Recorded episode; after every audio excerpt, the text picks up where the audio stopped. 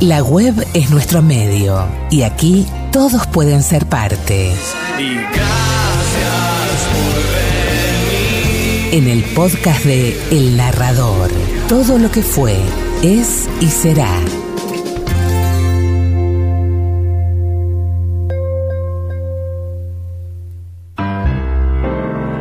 Una noche de cerveza caliente y mujeres frías. Mordió un libro en un oscuro callejón de mala muerte.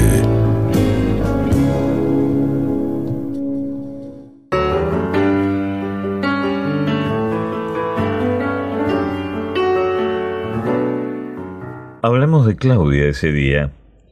Hablamos un rato con esa mm, sabia noción de las mujeres que tienen los hombres que han vivido lejos de ellas, sin ser influenciados por ese falso matiz de feminidad que adquieren éstas en ese perentorio intercambio de intimidades, porque nadie entiende más a las mujeres que los maricas, o los sacerdotes, o los teóricos individuos de los pueblos chicos que para poseer una mujer pagan sus servicios en algún rancho o en un prostíbulo o en el registro civil, quedando saldada entonces esa parte preamorosa en que los hombres y las mujeres se miran mutuamente como en un espejo, pensando en el efecto que cada uno de ellos causa en la otra persona, sin tener tiempo entonces de dedicarse más que a la fascinante tarea de apreciarse a uno mismo. No sé quién hizo el primer comentario. Habrá sido Santander, supongo, o algún otro. Es la del otro día, chi. Se llama Claudia, ¿vieron? Estábamos sentados, recuerdo, en una de las mesas del bar del hotel. Creo que fue Crespo el que dijo, No está mal.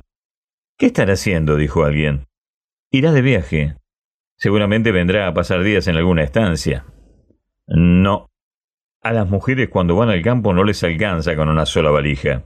Llevan toda su ropa de ciudad, más la ropa de campo, más un montón de ropa vieja, por lo que pudiera pasar.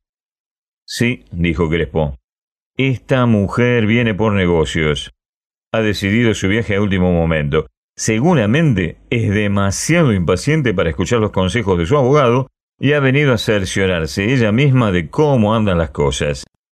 Tal vez está en pleito con alguien. No hay nada más incompatible que una mujer y la justicia, y a pesar de eso, las mujeres creen en la justicia. Se olvidan que las madres de los jueces han sido mujeres. No, dije yo. La Claudia esa no va a ningún lado. Seguramente viene de algún lado. Se está alejando de algo, un hombre seguramente. Las mujeres saben manejar las distancias. Casi diría que es el arma que utilizan con más eficiencia. Seguimos hablando un rato. Recuerdo que nos habíamos sentado a las doce porque recién empezaba el noticioso. En eso, Crespo golpeó en la mesa y dijo, ¡Mi avión! Me fijé en la hora. Eran las doce y nueve minutos. Maldita sea la Claudia esta. Me ha hecho perder mi avión. Me lleva, che. Si se ha retrasado en salir puede ser que lo alcance. Bueno, vamos. Mi coche está afuera. Cuando llegamos al aeródromo, el avión todavía estaba, pero habían cerrado la puerta y sacado la escalera. Crespo se acercó corriendo, agitando el talonario del pasaje, pero ya los motores estaban en marcha y todo fue inútil. Subió lentamente, con su rugir constante y la metálica y aplomada firmeza con que el hombre desafía la más primaria de las leyes naturales. Y en el cielo muy azul lo vimos empequeñecerse de lejanía hasta el momento aquel de la explosión terrible. Alguno de ustedes seguramente se acordará del accidente en que murieron los 39 pasajeros y los dos pilotos. Crespo, a mi lado, con el pasaje estrujado en su mano quieta, miraba el punto aquel en el firmamento inmenso, en donde ya la elemental simpleza del infinito celeste ocupaba el lugar de lo que ya había sido, de lo que ya había pasado, y lo oí entonces murmurar aquello de Dios, carajo, Dios. Lo dijo paladeando las palabras, con una especie de unción caballeresca como alguien que acepta o reconoce o simplemente observa la acción de alguien que hasta ese momento no había considerado. Y me dijo, vamos, ¿quiere, che? No habló durante el viaje de vuelta. Lo dejé en su casa y quedó en comer conmigo esa noche en el hotel. Murió esa tarde, aplastado por un camión arenero en la calle Belgrano antes de llegar a Meguino, a la vuelta de la iglesia, y a dos cuadras de lo de Lola, su querida.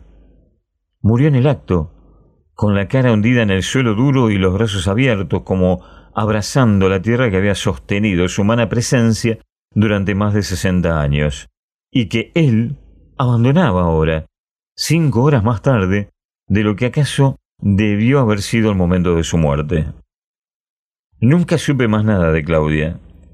Quizá ella lea alguna vez estas líneas y se entere entonces que prolongó durante cinco horas la vida de un hombre. Lo que probablemente nunca sabrá es lo que hizo este hombre durante esas cinco horas. ¿Quién sabe qué importancia tuvieron para Crespo esos nueve minutos que Claudia Holtz robó de su tiempo? ¿Quién sabe qué importancia tuvieron para nosotros, los ociosos de la ciudad pueblo, esos nueve minutos que también Claudia despojó de nuestras vidas.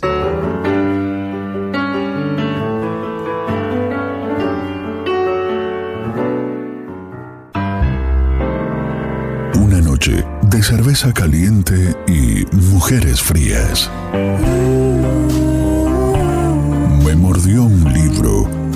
Oscuro callejón de mala muerte.